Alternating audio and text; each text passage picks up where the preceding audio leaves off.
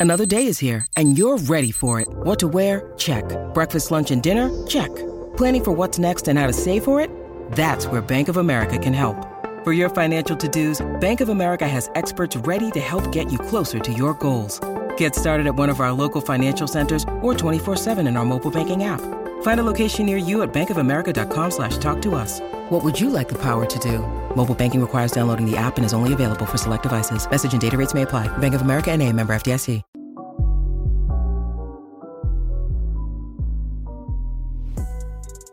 Hello and welcome back to another installment of Battle Red Radio.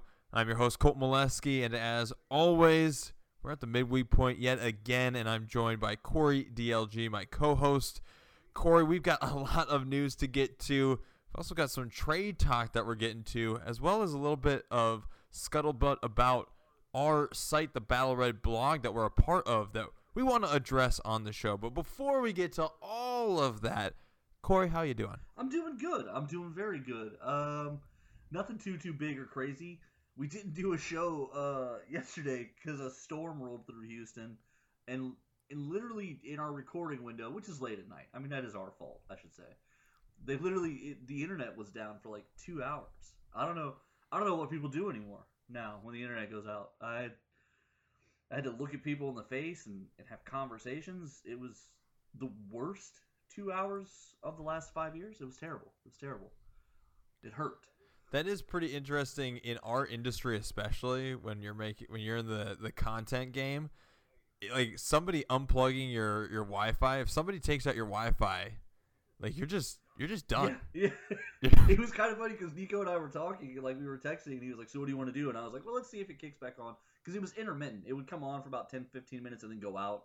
And I'd be like, well, there'd be no way to get through a show that way. So we really needed to kind of hold steady. And it just, it didn't happen in any kind of real time. And we were just kind of like, so, how you been? And we're brothers, and we still didn't even have that much to talk about. Like, it was like, all right, well, it's uh it's a tough yeah exactly and like like there's not like really work like if the internet went down for you right now we're in different states we can't really just like get to a studio to record together we're let's make it's it over work. It- Black magic. i think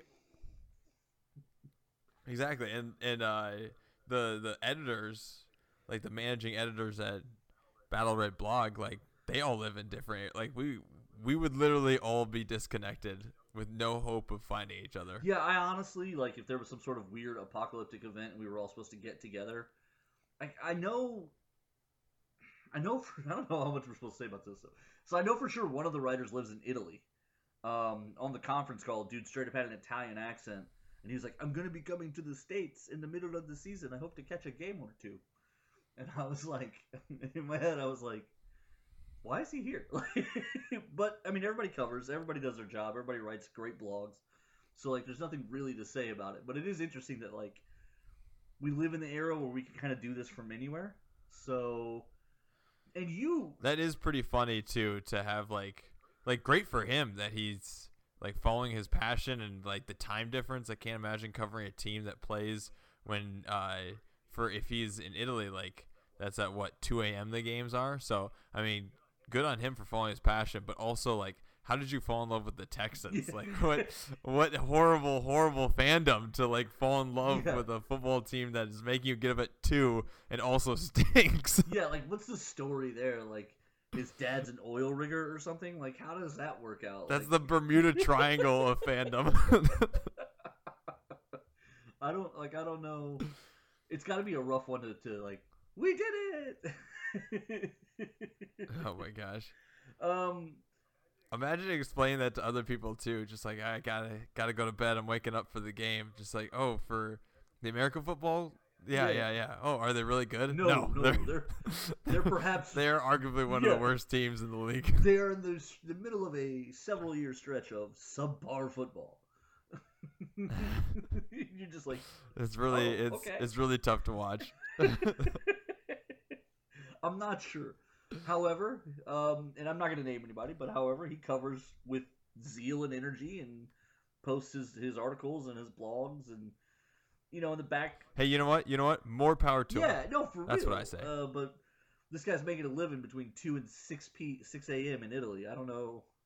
He's like the army, right? We get more done before six a.m. than you do all day, and it's like, yeah, I guess if you live in Italy, I guess so. Hundred percent, he does. Yeah. Hundred percent, he does. Uh, we we got a couple of things to get to uh, before we talk about the Brandin Cooks stuff that uh, is going to be the main segment here. We are going to talk about trade options for the Texans, centering in on Brandin Cooks. I know that this has been a conversation piece for a little bit here, but we're going to really hammer away at it on the show today. Before we get to that, though, I wanted to touch a little bit on some of the the news that's kind of filtering through the Texans sphere right now. Okay. I saw, I've seen this post uh, a couple of places. I know it's on the Battle Red blog, which you should be going and checking out as well. But uh, I, I've seen this from multiple writers. I've seen this question brought up on Twitter. Uh, really, kind of after the game, and really yesterday is when it started to. It seemingly picked up conversational traction, but. Corey, I wanted to ask you here: Should Lovie Smith be on the hot seat? That seems to be the word on the street. Is maybe the seat is warming up. What? No, no. I, I I have seen this take that Lovie Smith should be at least he should be a candidate for somebody on the hot seat at some point this season. What would that? I'm kind of shocked by that. I, I'm just not sure. Like, what would that be based upon or against? Like, why would? Has he done something egregious in any of the games where we, we look up and we go, "What was that?" Like, did he call for a punt on third down? Like, where are we? What What are we seeing that makes us think that like? First of all, we've been competitive in all of these games, so that is a testament to him because we're nowhere near as talented as any of these teams we played. The in the the game with the biggest margin has been what the Chargers game. I guess maybe this Raiders game, but the Raiders game is the one with the biggest. but I mean that was just at the. I mean it was just right there at the end. And honestly, uh, that's not that, that wasn't coaching. We were trading touchdowns all the way up until that Kenyon Green false start, um, middle early fourth. So I, I can't. No, short answer no. Long answer. What is the matter with some some of these people and their hot takes? He would be okay. Let's let's go down that path for eight seconds here. Let's say this: if we if we fired him, he would be the second coach we fired after a one year stint. Secondly, he would be let go now. I mean, so week eight, week seven. Why are we letting him go at this point? What is the? Are we going to hire somebody better than Lovie Smith right now? There's there's a season of football left. I mean, there's still basically there's ten weeks of football at this point still. So at what point do we take a deep breath, come back from Crazy Town, and actually evaluate the team as it's built? Because firing Lovie Smith, actually, I think probably. First of all, I don't think we have the tie with the Colts if it wasn't for Lovie Smith. Uh, I also I, I think it would be a loss. I think it would have been a loss by probably ten points, um, because he had the defense playing so well in the first half that Matt Ryan mentally checked out. Uh, there's there's a lot of the way the defense is playing. I, I fully credit to him. I don't I can't fathom a scenario where I would say that Lovie Smith is the reason we're not winning games. Not yet. No, I, I really can't. I even go. I wouldn't even look at like necessarily. Well, does coaching does his coaching warrant him potentially being on a hot seat, or uh, does the play poten- I would just say, how fast do we want these windows to close on these new coaches? Because we've seen this over the last what 10, 15 years. These windows for coaches, these uh, this time frame that we're expecting success and turnaround from these coaches, they have sped up pretty rapidly uh, in both college and professional football. Uh, and if you're going, if you're narrowing that window down to now seven weeks for a team that entered again, we've said this before, it entered the season with very low to zero expectations for the team as a whole. You can get into what they expected from individual players or roster groups, uh, positions, but as far as the team as a whole, the expectations pretty low. And so to go from that to we should probably fire the coach or is the coach on the hot seat after 7 weeks makes zero sense and you're backing yourself into a corner where you go what is actually a realistic expectation look like for a coach because I got to tell you this ain't it. Now, this is not a realistic expectation. Now I will disagree with you a little bit. I will think there are. I do think there are times when you know right away if a guy's not the guy. Um, I think Denver can confidently. I think they could have confidently fired their coach after the after week one, walking off the field. I think they could have fired their coach. Um, I think. But that that's what I'm saying though is that like even if you do that for that coach, you're setting a precedent no, no, no, of just, just think, how fast you're going to make it as a decision for the next coach. You know what I'm saying? See, I don't, I don't agree with that. I don't agree with that. I think you can set an expectation with your head coaches. You could say, "Hey, I don't want to see eight false starts on week one on Monday Night Football." I don't think that's unreasonable. I don't want to see six delay of games on Monday Night Football because you can't call plays in. I don't want to see a too many men in the huddle uh, for a punt or a too few guys on the field, and you have to burn a timeout in the second half because you have 10 men on the field for a punt return. They didn't have a returner back there at one point in game one. So no, if I'm the Denver organization, I would yeah, I would have I I would have if I was in the ownership group and whoever the decision maker is says we're, we're terminating him tonight, this is ridiculous. I would have had no objections and I would have defended the decision maker's position. There are, I do believe, I think there are times you know a coach is great, and you know a coach is the in in over his head. The Browns a couple years ago when they turned the quarterbacks coach into the head coach. Uh, two years ago, three years ago, and then they fire him, and the and the, he got one year, and then they fire him, and it was a total mistake. I don't. I think he made it nine weeks or something like that. They knew. They knew by the end of training camp that he wasn't the right guy. They just tried to wait for him to magically turn into the guy, and it never happened. I don't want to do that if I'm a professional team. So I'm fine with firing a guy after week one when you know. Because here's what is going to happen: at the end of this season, the Denver head coach is going to lose his job. I don't, I don't, see, I don't understand the way he keeps it at this point, unless they're just trying to be the team who doesn't fire a guy after one year. But if he's really bad at his job, it's a bad hire. You need to you need to just move on from it as fast as possible. If you're this Out, outside of outside of some moral or ethical situation, I don't see a scenario. How many years? How it many has years, to be pretty. It has to be pretty wild for me to fire a coach in the first year before the year How over. many years would you be willing to let the Denver head coach coach that team? Considering you're giving I'd still give him. I'd still give him the end of You're one. giving Russell Wilson two hundred and fifty million dollars. So you're expecting a Super Bowl run in the next four years. So if you give him this whole year, this whole year, that means the next guy has to come in and in three years win you a Super Bowl. And if you give him the whole year and it doesn't work out, and then you fire him, well now you have a two year window to win a Super Bowl with another with a new hired coach. So then at that point, it's unlikely, right?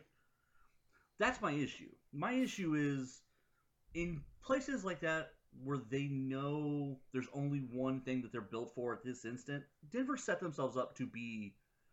They should be, I mean, what six and one, five and two, but they have made so many poor decisions, so many penalties, so many weird things. They can't. The crowd was literally chanting the the the time on the play clock so they wouldn't get more delay of games yeah, I would fire that head coach.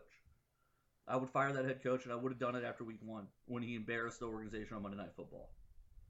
Would I fire Lovie Smith? He has shown zero reason to be let go so far.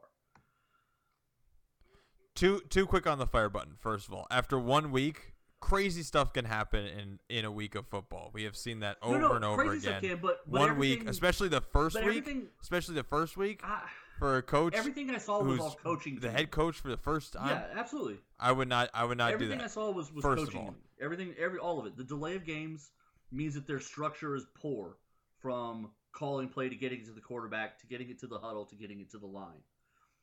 The six delay of games, that means they don't know what they're doing, and it also means in game they couldn't fix it once they realized they weren't doing it right. And then all the uh, the false starts and all the other stuff. I think there were eight eight different uh, false starts. That means that the team didn't practice right together because the one thing everyone should know week one is the quarterback's cadence. You don't have to play a training camp, but at least in practice and walkthroughs, you should know what the quarterback sounds like. So no, there to me, it would be rare. I'm not saying every year there's a there's a guy I'd be firing, but what we saw out of him was so obviously not NFL ready that yes, I would fire him. Most most people, I'm with you. I, I can't think of a reason they would fire him.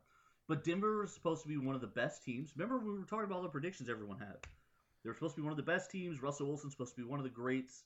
This is a, the defense is supposed to be very good, and the defense is very good. Just think how that looks as a franchise, though. If after one week you put the head coach on the chopping block, first of all, you are you are wiring that organization so tight it wouldn't be able to run. If people think you have one bad week and you're out the door, uh, and also they would be a laughing they stock. Are a laughing stock. They, they came are. in and won. Yeah, yeah, but they're not fixing their situation by firing the head coach after the no, first week of but, the season. That's crazy. That's but crazy. They are. They would. And be. now, and now, if what you're. And now let's let's if we could wrap this back to the Texans. If you're the Texans and you actually believe Lovie Smith is one of these coaches that should be on the hot seat and should get canned mid-season, I don't know what that does. What are you expecting out of that interim head coach to now turn it around in 10 games and all of a sudden you're making a playoff berth because you ran the table? That's also ridiculous. I I don't see that in in a first now it gets different after after the first year maybe. But a first year head coach firing them in season, I don't see what you gain. I think that. well, here's what I would say you gain from that.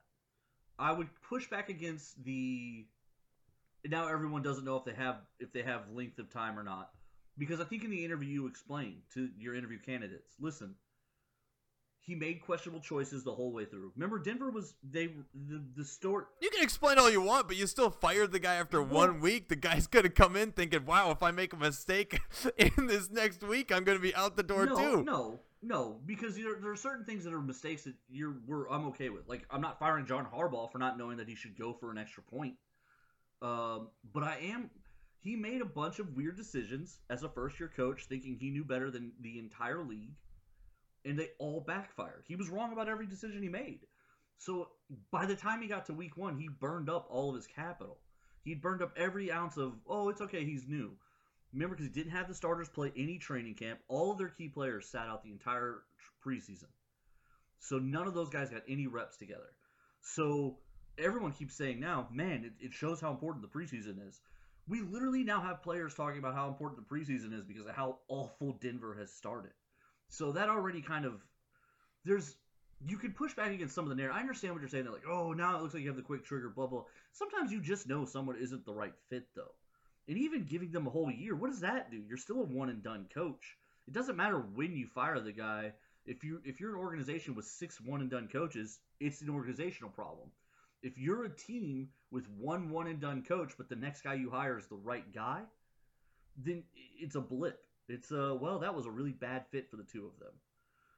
I mean, well, and if but you're not probably fi- hiring the right guy at week five. Oh no, no, no, you season. you would you would go to an interim situation for the rest of this season. You would, you, and you would tell these guys, listen, show me your best effort, show me what you got. I'll I'll interview you for the job, but I'm going to be looking for a real coach candidate come next season.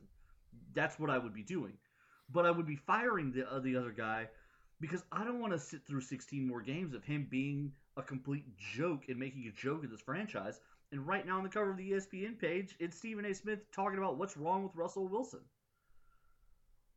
So this guy has not made their situation any better.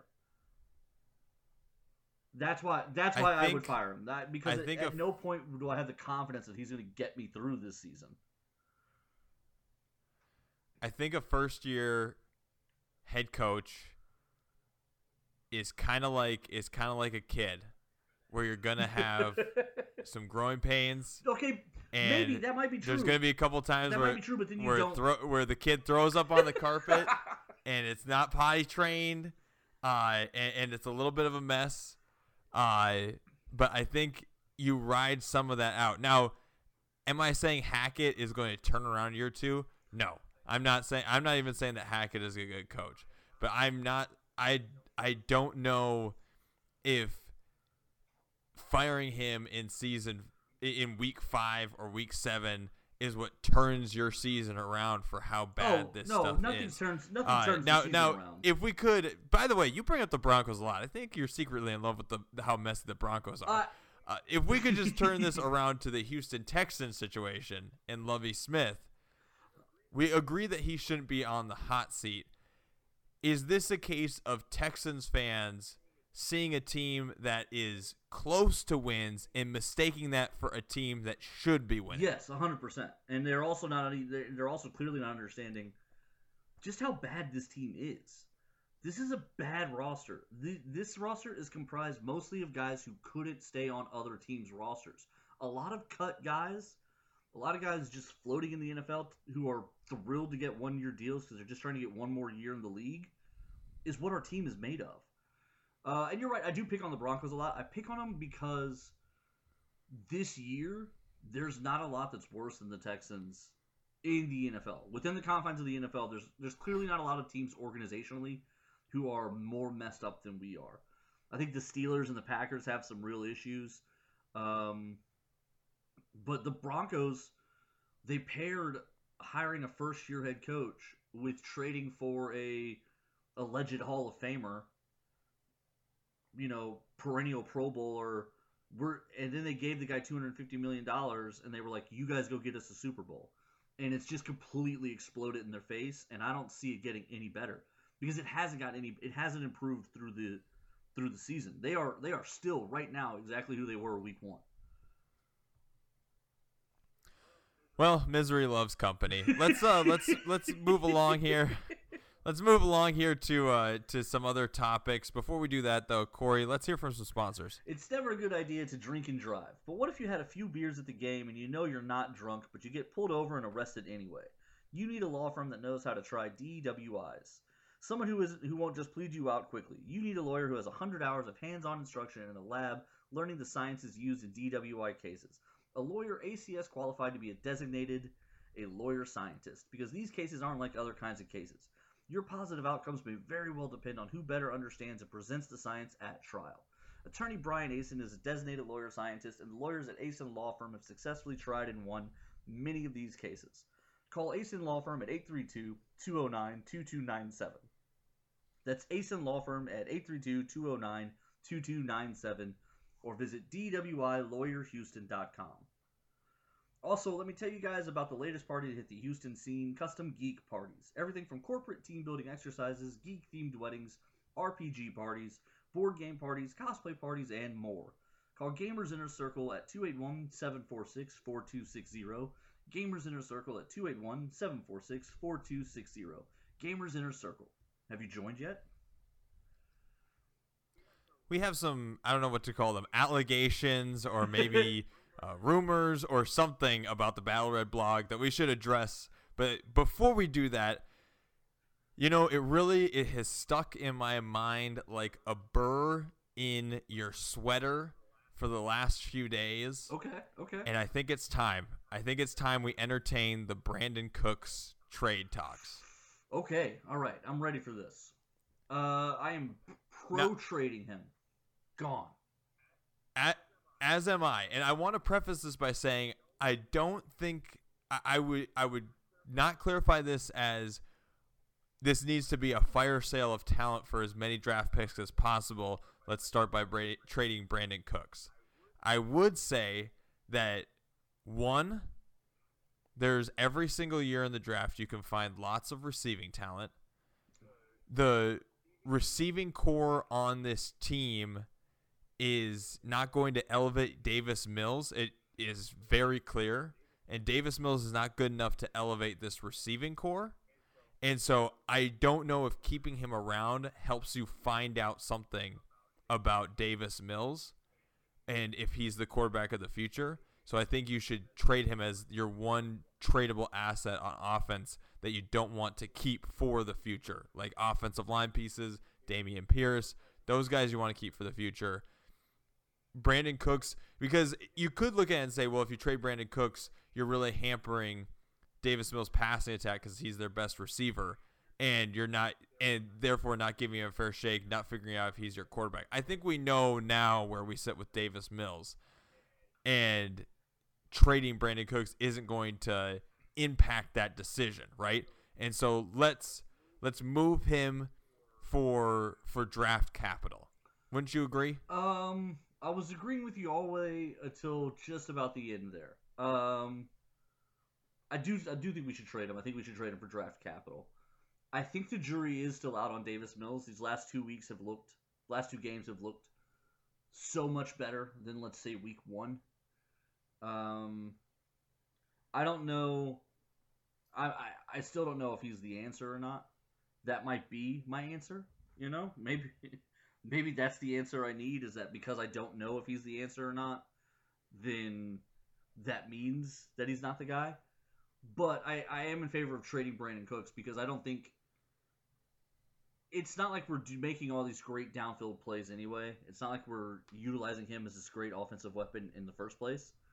So for me, I don't have an issue necessarily moving him because I don't necessarily think that we're losing too too much. There's a couple other guys that we throw to downfield, and there's always another guy to sign and at least give it a go with. And if Brandin Cooks can bring us back some value to keep help speeding up this re- every extra draft pick is is speeding up the rebuild, right? So we don't I don't believe that the only reason you wouldn't trade Brandin Cooks is if you think that Brandin Cooks is going to be here in three years, right? I don't think he's going to be here in three years. Um, he's got like a two-year extension that makes him, I think it's like 25 million or 20 million or 29 million. It's a big number for the next two years. That might be why you can't trade him. But I think it's, but past that, it's it's zero dollars at that three-year mark when we have the most salary cap in the entire league, the 194 million. So I would suspect that they're going to move him at some point. So I don't see why they wouldn't just do it now. When you need mealtime inspiration, it's worth shopping Kroger, where you'll find over 30,000 mouthwatering choices that excite your inner foodie. And no matter what tasty choice you make, you'll enjoy our everyday low prices, plus extra ways to save, like digital coupons worth over $600 each week. You can also save up to $1 off per gallon at the pump with fuel points. More savings and more inspiring flavors make shopping Kroger worth it every time. Kroger, fresh for everyone. Fuel restrictions apply. With threats to our nation waiting around every corner, adaptability is more important than ever. When conditions change without notice, quick strategic thinking is crucial. And with obstacles consistently impending, determination is essential in overcoming them. It's this willingness, decisiveness, and resilience that sets Marines apart. With our fighting spirit, we don't just fight battles, we win them. Marines are the constant our nation counts on to fight the unknown. And through adaptable problem solving, we do just that. Learn more at marines.com. So, uh, according to to Spotrac, yeah, that's where I saw it. Uh, the the Cooks, yeah, the Cooks contract is next year. It's eighteen, and then twenty twenty four it drops down to thirteen. Okay, it was forty. It was, I think it was a thirty five million dollar extension two years ago or something like that. So yeah, that sounds about right. Um, and then that's it. Now, right? Like he's gone so that third year from yeah, now. Yeah, after that he's an unrestricted yeah, free agent. Yeah, exactly. So I don't know if somebody else wants to pay him 18 million. I don't know if somebody else even wants to pay him 13 million. That's I think if I remember right, it's one of those Easterby extensions that the rest of the league is trying to ignore. So it might not uh, help us in that regard. But if any, I, I have a team. I have a team okay, for this. What do you got? I have a team for this. Now, I know that he's been on this team before already, but the Rams clearly miss having Odell Beckham and Robert Woods, right? Oof, so bad. Allen Robinson, while he's had his moments, has not filled that gap of being uh, a third down guy that can just pick up this, can move the chains on third down. And Cooper Kupp is that guy, but he is getting like triple t- Yeah. teamed now because he is the option for Stafford. Everybody knows it. So he, the coverage is it, the coverage is not pulling over to his side; it's crashing over to his it side. It really is. Uh, they're daring. They are. They're leaving receivers open and telling Matthew Stafford to throw to him, and he's refusing to at this point. Exactly. And it's not like Cooks is a bad receiver. He's still I think he's still got some speed. I think he still has good hands and I think he still uh, has that quick twitch in those especially in those short routes that you want from somebody who you could throw in the slot, you can throw outside and and he, he can he'll, he'll he'll be able to move the sticks for you. I think I don't I'm not saying he's going to be uh, Odell Beckham, but I think he could definitely fit that Robert Woods role that they had before he went to Tennessee. So, and, and I get that there, it'd be weird getting the player that, that was on that roster. I don't know if they would necessarily be enticed to playing that much, but we know that they don't care about picks. And so they'd be willing to send a couple maybe second day picks for a Brandin Cooks ty- type. And because the running game is so bad, something that's usually a staple of the Sean McVay offense, they might be desperate enough to pull the trigger on something like this. I, I, I think it's a good team. I think it's a good fit. I think that team has an obvious need at wide receiver. I think there's several teams that have an obvious need at wide receiver right now. Um, it looked pretty obvious in the Patriots game on the Monday Night Football that the Patriots can't get open. Um, it also looks like the Bears need a, a, a guy who can run a route. The Jets are in desperate need of receiver help still. I, I there's You know, you know another guy on or another team on my list here too that might be uh, a, an even better candidate than the Rams. But I was thinking, and now the the reason this could be a bad fit is they paid Kenny Golladay a bunch of money, and that really oh really uh, backfired. But the Giants, if you're looking at the Giants and saying, okay, you know what, Daniel Jones, he's not an elite quarterback by any means, but he's not sinking the ship. He's doing a really good job running the ball. We've got an, a great running game here that's been established. If we could get a couple of deep shots, just a couple of deep shots off play action with a guy like Brandin Cooks, who we know can stretch the field, maybe he's worth it. And again, you're paying Kenny Golladay all this money, and then you have uh, a hefty check coming from Brandin Cooks next year. Right now, according to the contract he's currently under, again, that's according to Spotrac uh, for next year. So maybe that is something that drives them away. But if you're looking at saying, you know what, the team we have to beat in the NFC is the Eagles, and if we just had a little more lethal of an offense, our defense is good, but we need to score more points outside of the scoring we're doing in the fourth quarter.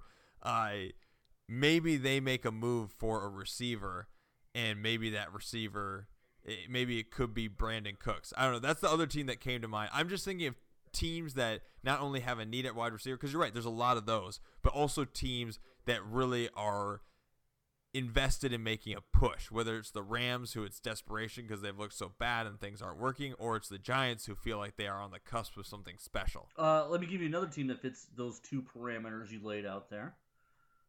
The Green Bay Packers. Ooh, I like this. Okay, I like this. Lay it out for me. So, I- I mean, Aaron Rodgers literally at the uh, this week the quotes coming out of Green Bay are maybe we need to start giving reps to other guys because these guys aren't cutting it. So he's he's telling the coach he's tired of throwing to these guys who don't want to catch footballs, uh, and I, I he's out of he's out of friends in Green Bay, and then it's not that Brandin Cooks and him have some sort of long relationship, but Brandin Cooks can run routes and catch balls. So in Green Bay, that would that would be a miracle. Uh, and that might be worth a second or a third rounder to keep your hundred million dollar year to year quarterback happy. That would also be pretty out of character for Green Bay, which, considering they just gave him uh, a new deal, uh, might be a nice way to show that they're committed to the next couple of years, this year and next Yeah. year, uh, as far as success is concerned. Maybe two years left on the Cooks deal anyway. And worst comes to worst, you lose a third rounder, and but if you get two years out of a third rounder, that's that's pretty good anyway. So if you give a third rounder for Cooks, Cooks comes up there, and all of a sudden Aaron Rodgers has a guy he feels like he can throw to on third down. And and by the way, I haven't caught enough games to be able to say whether or not it is the receiver's fault. It, it's just as likely he's lost a little bit. I, I mean, I don't. He's he is 35, 36. Um, I don't know. I'm just thinking of all the the plays, Amari Rodgers, Watson, these guys uh, dropping these long balls uh, in, in a couple of these games, and I, I feel like Cooks and, and you know what? Somebody could absolutely accuse me of being too high on Brandin Cooks, but I feel like there's nobody there, not nobody, but there's very few players in the league that you can bank on uh, a thousand yards and what 50 catches or whatever he's been averaging over the last six Yeah. years, like you can Brandin Cooks. He feels very much like a Mike Evans. Where has Mike Evans has Mike Evans ever been one of the three best receivers in the NFL? No. I would No, say no. yeah. But he's always he's always good and he's always reliable. And when he's healthy and out there, he's going to be able to find yards and find catches. I feel like you could say the same about Brandin Cooks. No, I totally agree. There was some sort of reliability stat, like the names they listed that were that Brandin Cooks was going to be joining if he had another thousand yard season this year. Were like they're all Hall of Famers, right? It was like Jerry Rice type guys, and so you're like, not that not that Brandin Cooks is like Jerry Rice. Let's let's not edit the soundbite there. Let's be Yeah. clear. but he what he's been able to do in the league is carve himself a nice little role every year on on a team when it's obvious. I mean, the guy's been traded three times, four times. It's fairly obvious teams don't feel that he is too necessary. So what he's been able to do for himself in so many different places is impressive. Because it's been uh, Saints, Patriots, and Rams, and us. So four times he's been traded.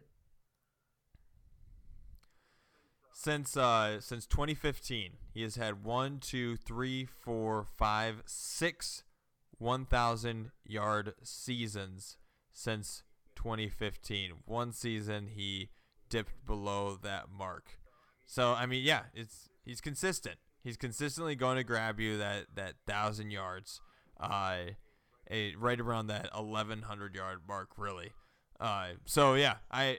I, I think that there's a lot of teams that could benefit from him being on the roster, and I think that there's going to be a lot of teams that are looking at, when you're looking at the trade deadline, they're going to be looking at and saying, "Is this offense just a, a receiver away? May, maybe it's just a receiver away from what we think it could be." No, for sure. I, and I think there are a few teams that fit that category. And the value you would get back for Brandin Cooks because it's a seller's market make it kind of sexy to trade him. I mean, if if all you were getting was phone calls with with second day options, fifth, two, I'll give you two fifth rounders. I'll give you a sixth rounder this year and a seventh rounder next year. Then no, I probably wouldn't do it. I, okay, we'll just keep them. I mean, it's fine. Uh, but if you're getting phone calls and it's, hey man, I'll give you a third round pick for this guy. That's another. That's another starter. That's what you know. Third rounders are supposed to be starters. So, okay, yeah, let's talk about it. I think I think it's worth it.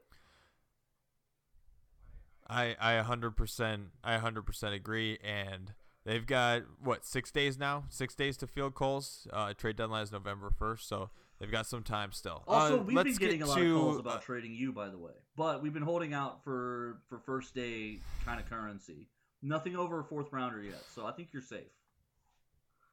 I cannot believe that you're holding out for day 1 currency Listen- you sir Listen, you, the joke sir is on you when you're as handsome as you look like in the pictures, plus you're holding that Emmy in that one photo, I think it's I think I think I can get day one stuff. I think I can do it. I, I feel good about it. I am I am riding on past performances pretty much. Looks and past performances. That's all. That's all I bring to the table. I'm like when the Patriots brought in Marvin Harrison Or Junior Seau. Like you're you're here to move jerseys, bro. It's all about. I'm the Ocho Cinco to the Pats. Oh. It's all. It's all about moving jerseys. That's they did have about. that dark moment where they just signed every used to be good old player. I mean, give them run in training camp once. You know, kick the tires. Yeah, I mean, see I if they're see if they got a, a couple games. I just thought it was always interesting. Like, like they brought in who this year? Okay, all right. you got to you got to try. You know, when you can't draft any receivers. That's true. You got They they for the you got to try for something. the life of him. they cannot draft wide receivers. That is the one position they don't understand. which is weird because it feels like it feels like if you dropped the Steelers into a draft blindfolded and spun them around and then told them to go like find a receiver, they'd still come up with like three new Yeah, receivers three, that are gonna get a thousand yards at some point in the next couple and of then years. they would bring in like an undrafted running back too, and they'd be like, I don't know why, but he just ran for a thousand yards this year. The Steelers, for whatever reason, Feels right. Feels accidentally fine. And it's always weird to me because every year they're like, we're just going to ground it out. And then about midway through, they're like, we've got two receivers who are both on pace for a thousand yards this year. We got desi- did, we got uh, Johnson and and uh, Pickens who have made like four of the six craziest Yeah. catches in the first two months of the season. Now, sadly, now they have to because because it, it seems like Pickett doesn't understand where the football goes when he lets it go. Uh, he he's been wildly inaccurate. But I always loved the Big Ben era because it was always so funny because they're like, we're gonna give it to Le'Veon Bell like seventy times, and they were giving their guards like sixty million dollar contracts. Meanwhile, they would have like Antonio Brown and Juju Smith Schuster just like destroying people, and then it was Juju Smith Schuster, Darius Heyward-Bey. Like it, there was never a time where they didn't have two just incredibly fast, good receivers and they never were like, "We're going to open it up this year." Like they never were like, "We want to score 50." It was the worst kept secret, that's for It really sure. was. Hey Corey, let's uh let's hear from a couple of sponsors before we get to our next segment. We gotta maybe clear a name Oh, here. okay, all right. Uh, it's time to trade in your masks for face masks. Load up the hoppers and go to war with your friends. Too hot? Too rainy? Too cold? Splat Zone has you covered. Literally, it's Splat Zone Indoor Paintball. Round up the family and get to 11260 Hempstead to check out Splat Zone Indoor Paintball today. 11260 Hempstead. Splat Zone Indoor Paintball.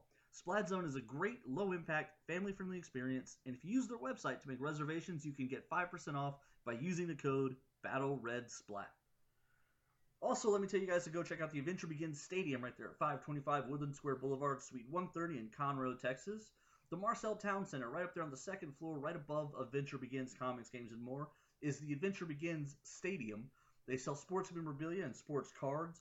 It's clean, well lit, family friendly. The staff is knowledgeable, and it's always cool what they've got in stock and what they've got going on right up in there. So you always make sure to check out the Adventure Begins Stadium. The Adventure Begins is a great, fun, great store. Nico and I go there all the time to check it out. That's where we do all of our nerd shopping. And at the stadium, they sell all the top, all the top uh, brands of cards, Panini, Upper Deck, all that type stuff. So make sure to check them out. There's always some great signed memorabilia and things of that nature, as well as these sports cards, which everyone is getting back into. Uh, when you watch these videos, there's a guy pulling a one-of-one Tom Brady, and it's worth twenty thousand dollars or whatever. You never know. You go up there, you buy a thirty dollar Panini pack of cards, you might wind up being worth tens of thousands of dollars before you even walk out the door. That's not a promise or a guarantee, but it could definitely happen because it happens numerous times. So check out the Adventure Begins Stadium right there in Conroe. All right, you know what? This is really this is really something you brought to to the show in our pre-show prep. So I'm to I'm to let you run with the introduction for this segment. So allegedly, uh, so how Battle Red Blog works, we all work for Vox Media. We were all brought together. There's an interview process that we go through. Uh, Colton worked for another show in the Vox Media network, and then was brought over to this one. I this year applied and was interviewed and all of that stuff. So there's a little how the sausage gets made. That also happens for the writers too. So this this group is brought together every year to produce content to cover the Texans.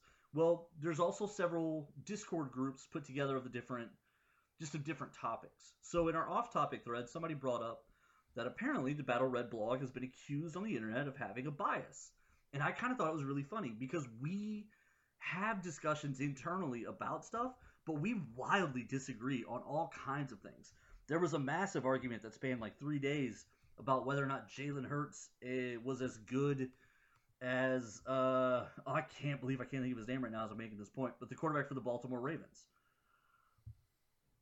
Lamar Yeah, Jackson. there was a whole like uh, Jalen Hurts is as good as Lamar Jackson conversation, and I was like, well, how about we we wait and see if Jalen Hurts actually does it for a whole season before we like before we go week four. They're definitely they're definitely peers. Like it's done. Um, but but Mhm. so there are there's all these internal debates. We don't agree on very very much, but we all enjoy covering sports, and we're having a great time covering the Texans. But apparently, the internet thinks that we all have a bias towards tanking. That Battle Red blog wants and is obsessed with the idea of the Texans tanking. Now, in no way is this going to be an official message from the Battle Red blog because when we when it got posted in there, uh, the actual editor, the guy who runs the, everything for everybody, just laughed about it. He goes, "Yeah, I saw that. That's so stupid," and that was where it got left. I didn't tell him we were going to talk about it today because I think it's kind of funny. I don't even know if Colton and I agree on whether or not we are pro tanking. I don't think I don't think I'm pro tanking, although I am us I am pro us losing.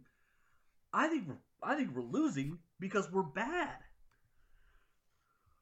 First of all, first of all, is anybody ever been pro tanking? Uh, in the like, NBA, there's definitely people sure. who are like, I see the merits of tanking, or I see, I see why it would benefit the team to lose. But if you're like a, a fan, if you're even a fan of a sport, do you go in every weekend saying, "Boy, I hope we don't mess this up and we win"? Uh, Astros, yeah, 100. percent The Astros spent two years, three years losing 100 games a year, and like I said, I got a I got a chat with the boys, and the boys were like, "It's all right, man. Every loss gets us closer to greatness." Like they were, you couldn't talk them out of the idea. Again, that's seeing the the the merits. no, no. They it, were they were happy. being pro. They were happy with the losses because it meant Boy, we were getting the first, the top pick for three years in a row, and obviously, uh, I think Sports Illustrated in 2015 predicted us to be the 2018 World Series champions, and then we wound up winning it in 2017. So like they were they were like we were close. Give us partial credit. Um, It would have to be that scenario and like the 76ers are Yeah. the only two times Trust- that a fan base has been trust the like, process. pro tanking. Yeah, absolutely. No, But like I think we see the merit of losing, but I don't think no none of the people I've talked with at Battle Red Blog, none of us on this show are like psyched about a really tough season. No, and as a matter of fact, coming into the Oakland game, I thought we were going to win it. Um, I I really did think that we were going to win a close a close game. Now, granted, I was surprised that we were going back and forth and scoring. That did impress me. Davis Mills showed me something this Raiders game, two weeks in a row that he hasn't looked incompetent. So I'm I'm thrilled. Um, but I I mean I I picked him to win the Jaguars game correctly. So like if I'm picking them to win, if I think they're going to win games, how can I be in favor of tanking? I I think that these accusations are are baseless and and, and frankly uh, a little insulting. I think they're hilarious because not even on the show when we started like I think you brought up tanking like week two. You're like, is it time to have the tanking talk? And I was like, I mean, we could have it, but like we're gonna lose them at like we're not losing them on purpose. Like we're putting our best 22 out there. Like let's be clear about that. The Texans are not trying to lose. These guys believe they can win games, and that's what you want. You want a culture of people who believe they can win. They're just not good enough yet, and I think that's sort of the thing. Is listen, the root of you know the word fan it comes from the term fanatic. You know, a love that's so crazy that you can't touch reality. True Texans fans don't want to hear that they're not. We're not a good team. We don't have a good roster. Even my friends, I've had a hard time really getting them to recognize how bad our roster is. We we if this were Madden, we don't have a lot of guys rated above 78. Okay? Like it's not a good team. And I don't know what the Madden rating is for this year. I haven't I haven't even looked at the new Madden, but if they're giving us a bunch of Bs, they're being dishonest. Um we're not a good team. We're not we're not built yet the way Lovie Smith wants us to be built. That's pretty obvious at the linebacker level, which is why we don't stop the runs. Uh, Oakland embarrassed us with their running game because they were doing what Chicago was doing to us, which was getting to the outside. Now, if you want to run up the middle, we'll slow you down. We'll hold you to about 100 yards, which, you know, that's probably middle of the league. But if you get to the outside on us, you're gonna you're gonna average probably 12 to 15 because we're not good on the outside. So that's linebackers. We're not ready. We're not ready to be a good team. So it's not a matter of tanking. It's just a matter of the 22 we put out there every week aren't winners yet. this reeks of somebody reading an article that they didn't like and making a decision on the the blog. or and listen, there might be some articles on the blog in favor of tanking. I don't know. I had I don't I don't I haven't read every article on the blog. One of the writers might be in favor of it. That that's a distinct possibility, but they wouldn't be wrong. We're not good. No, no, but I, I would say that it's definitely not a No. mantra on the on the blog. and there's definitely been for no internal conversations and no man i just wish they would lose there have been guys who are like uh, you know the more like when we beat jacksonville there was there was a comment made where it was like uh you know the position where it put us for draft picks hurt us because the t- between the tie and the win it makes our pick like the the sixth pick or whatever and then the browns are like the fifth pick so like between the two picks we're outside of like the top three or something like that so I get why that wouldn't be a great thing because we want as many good players as possible. But in my mind, I'm okay with it. as long as we get two top ten players uh, out of this out of these first two picks in the draft. Then I think we're right on pace. Absolutely, absolutely. Couldn't agree more. Feel like it was worth addressing. Oh. I, I thought it was hilarious. I, I wanted to see what you how you felt about it because I know. Uh, so you're in media. I've worked in media as a freelance writer forever. I, I work I wrote for SportsMap.com before I did all this. Um, there's always that conversation like, oh, the media, they they you know some grand conspiracy. We all meet, we all get together and we talk ideas or something. It's never happened anywhere I've ever worked where they're like, how about you write the story and you only focus on these things. No one's ever told me how to write a story. No one's ever told me how to focus on ideas or what ideas to not write about. Um, that, I mean, honestly, I've, it's I've never come across it. Uh, the, my experience is that everyone is so busy in media, nobody has the time to to tailor everybody's story To, to, fit some uh, one yeah. common angle that we're we're going for to fit a narrative. Uh, and being freelance, like they care even less what I do until I turn it in anyway. Like, but in all seriousness, in all seriousness, uh, the places I have worked, all of them have uh, have really encouraged individuality and creativity as well as uh, just fact based reporting being the the the centerpieces and criteria. They don't want a bunch of people. Nobody's going to go to a site where everybody has the same uh, take or pitches the same story or writes the same way or uh, tells the story the same way uh, or tells any story th- th- with the same uh, with the same pattern, the same flow, and the same the same way, and the the same ideas of how they're gonna look at it at various angles. Nobody wants to go to the same site where it's all that uniform. You want people to have that individuality uh, in their writing. Even when you're writing in, in reporting in a fact based way, you still want to bring your creativity to that, that narrative and to that storytelling piece of it. So it is not in the interest of the the site or the, the place that you work if you're in media to control your writers and your creative minds that way. Uh, so it's it's a pretty it's a pretty funny notion to think that that is the goal. yeah, I thought it was pretty. I thought it was a laugh. I, I, I saw it and I said, uh, "That's worth that's worth talking about because it's gonna be funny." Um. Okay, I got. We have one more thing. We got one more Okay, thing to what do you got?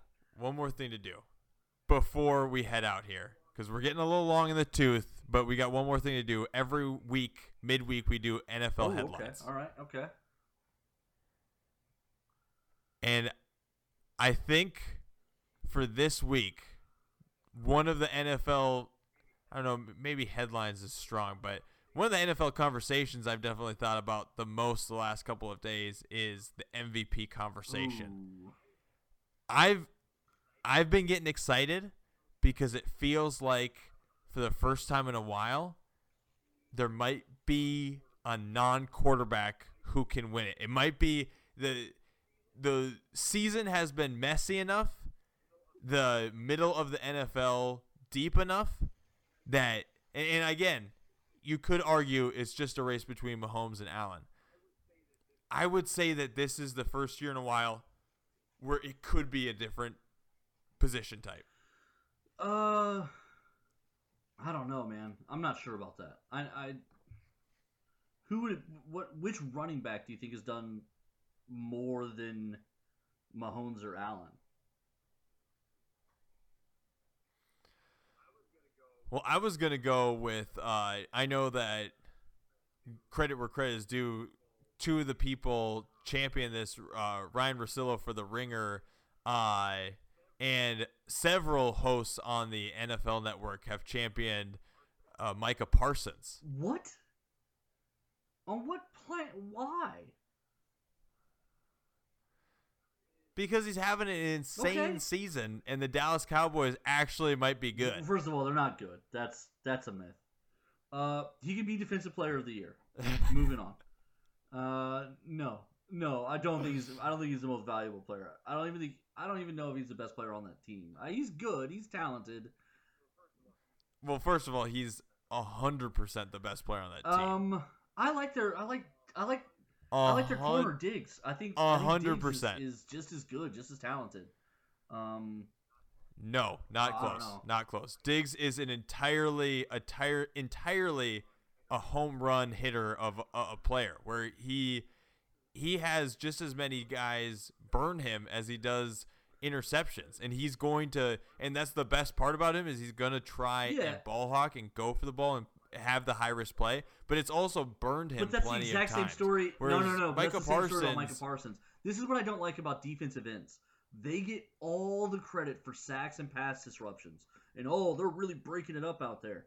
But there was a really valid complaint about the other D lineman who played with J.J. Watt.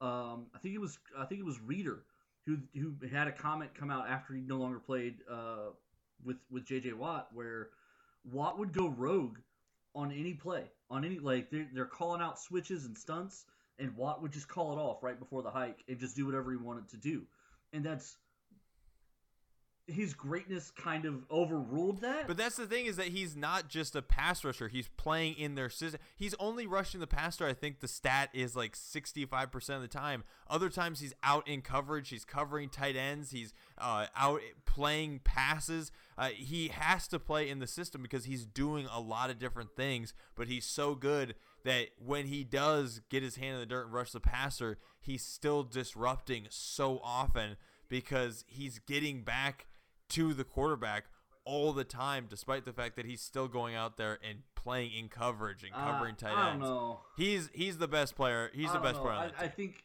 I think Philadelphia game planned him away with ease. Um, I, he might have had a sack or two, but I mean, as far as shutting down the run and doing all those things that they keep attributing great defensive players to, you know, Philadelphia handled them. It just handled them. So I don't, I don't know that I would agree with that. That that's an inch. I've never, I haven't heard anyone say that yet, and I'm, I'm glad I haven't because I, I think I would have just crashed my car in laughter. Um, I, I, I think I think this is probably right now the Chiefs are playing some of the best football they've ever played. So I don't know why it wouldn't be Patrick Mahomes. Um, but here's the thing. Okay. So right now we can agree that Carolina, Tampa Bay, uh, New Orleans, that whole little situation down there is a mess. Atlanta, right? We can say those four teams are a disaster. Yeah, the NFC South. Tampa and Carolina are both three and four. Okay, Carolina is one win away from being in the lead for the division, and they just fired their head coach a week ago. Tampa Bay, the year they won the Super Bowl against the Chiefs, they started their first eight games four and four.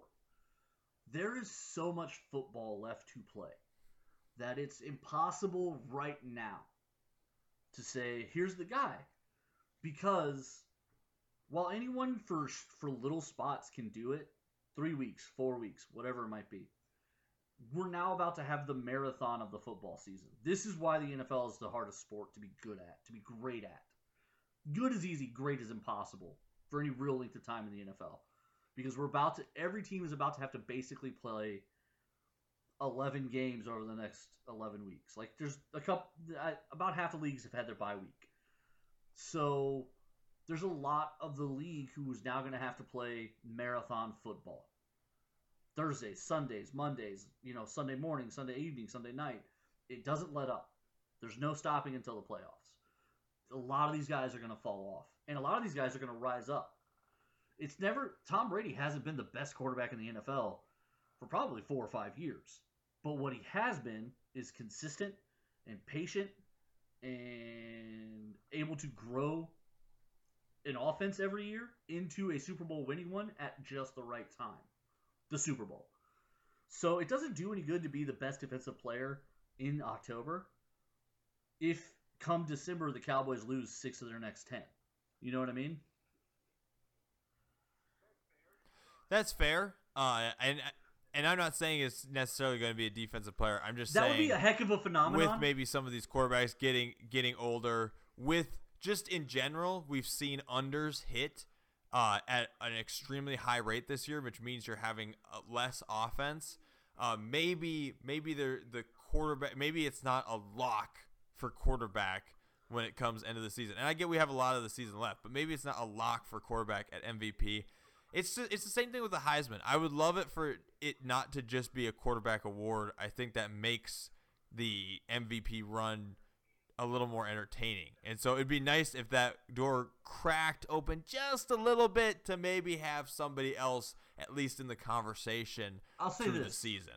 Because usually it's just it's just your handful of quarterbacks. if Micah going for it. Parsons at the end of the year is in conversation for for MVP, then somebody owes JJ Watt an apology for like two or three of those years in like the 08s, 09s, whatever it was, when he was the great the the greatest defensive player who had ever there was like a three year window where there was Yeah, when did he? When Aaron Rodgers went? Was that So- something like- 2012? I think.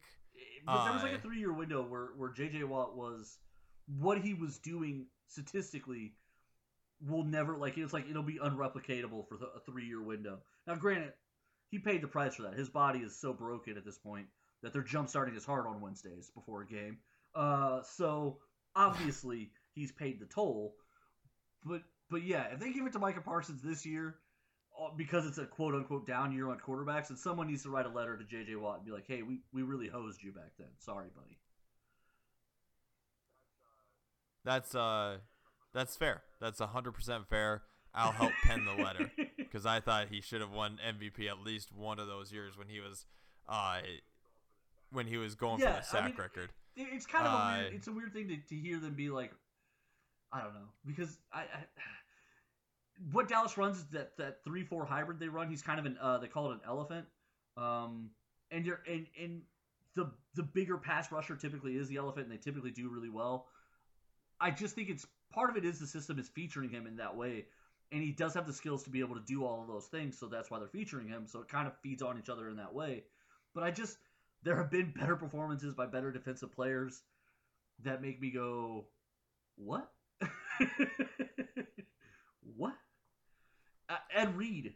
Ed Reed. That's fair. That's fair. We're still we're still early. Uh, did you have did you have a headline that you wanted to touch Uh, on I before we did. head out here? Um, the internet is is full of fools and jerks. Um, but there was a clip that did look kind of odd, where two referees stopped Mike Evans and asked him to to write something on a piece of paper. Now, here's I will I will readily say this: most people don't know what happens behind the scenes of the NFL, and I'm one of them it looked to me as a layman that he was signing an autograph. A bunch of people said that he signed an autograph, and they were like, "That looks really bad. That looks really inappropriate." And it kind of does look really bad, and it kind of does look inappropriate. But it also, do you think these guys don't cross paths a dozens and dozens of times? Do you think players don't sign autographs for referees? Like, what a stupid thing to say. So I, I didn't think it was a story, but it went national and now, now Mike Evans has come out and said I didn't sign anything for him. And a lot of people are like, "There's really no reason to doubt him because there's no reason to lie for the referees. Like, it doesn't win you any favor. Like, they're still going to make the calls they make." And Tampa hasn't been getting very many good calls lately, anyway, because they suck. So, I, I thought the whole story was dumb. I thought the whole hullabaloo was dumb. Um, I didn't think it was a big deal, even if he was signing an autograph. So I don't know. What do you think?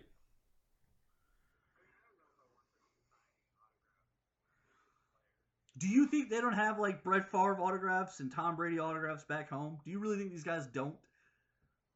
I, I don't think all the players hate all the refs, so I'm sure that you know in off season or something like that, a player will do a favor or something and and throw him a, an autograph or something like that. I don't know, but I I'm not saying that a player has never signed a ball for a ref. I feel like it, if you're in the tunnel after the game, leaving the field, that's kind of a weird setting to ask for it. I thought it was much weirder the cloak and dagger. I don't know if you saw the ESPN article uh, on their site about this, but they said that the NFL, according to this article, the NFL did investigate and conf- confirm that there wasn't an autograph that was signed, but didn't give details on what that interaction was. When Mike Evans talked about it, he said, "I wasn't signing my autograph. I'll tell you that." I talked to a lot of officials. All we're all human beings. He's a nice guy, so we were talking about Okay, let me ask you this: If it turns out that they play golf together on Tuesdays when those guys are in Tampa or he's in the city where they're going to be at, wouldn't that be worse than him just signing an autograph? I don't know if it'd be worse, but I would say if that's your scenario, just say, "Hey, we're talking about golf. We're talking about golf scores. We're comparing scores, something like that." Don't say it wasn't signing an autograph. I'll tell you that. Why do you have to be so cloak and dagger? What are you hiding? What? No, I, I agree. It's it makes weird. it look more suspicious. It's a little it weird. Make it look more suspicious.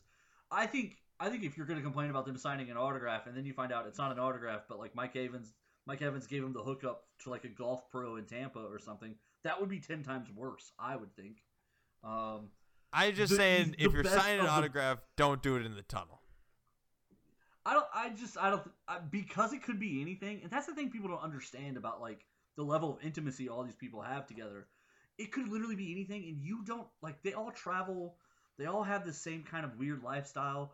They're gonna have more in common with the referees than almost they do with their loved ones because of the way it all works publicly and all that stuff.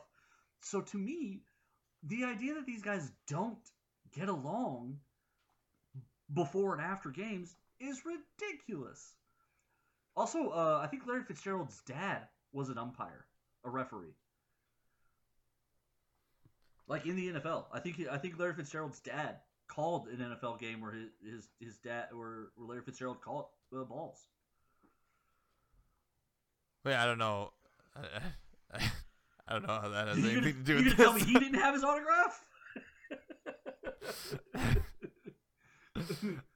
I mean, these guys know each other. I think the whole story was stupid. Now the NFL's always that guy though. The NFL's always the jerk in the room where they're like, "We know what really happened, but you don't need to know, and it isn't the thing you think it is. So get over it." But that's just the NFL. Yeah, it's just a weird, quirky story. I'm sure that the Tampa Bay Buccaneers are happy to talk about this over the way they've played. Uh, yeah, But- they wanted to sign something every week now. yeah, exactly. It is it is a weird story that probably got more airtime than it deserves. Uh, so I, I, I would agree with you there. Uh, well, there we go. That's the show. We did it. We made it through another made it through another Wednesday show. Congratulations. This always ends up being like our long show, and in pre prep we never have anything. I wouldn't say that. Uh, but it, it always it always feels like it's gonna be like 35 minutes and goes an hour. Listeners, listeners, we literally have nothing for this show. Yeah, in our prep for for our Wednesday show, it is always nothing. We came in we th- wanting to talk about Brandin Cooks. We ended with with referee autographs. There you go. Thanks so much for listening, folks. That's quality radio right there. Battle Red Radio. I'm your host, Colt Molesky, co host, Corey DLG. Thank you so much for listening. Make sure you're subscribing and tuning in, and be looking out for more Battle Red Radio later this week.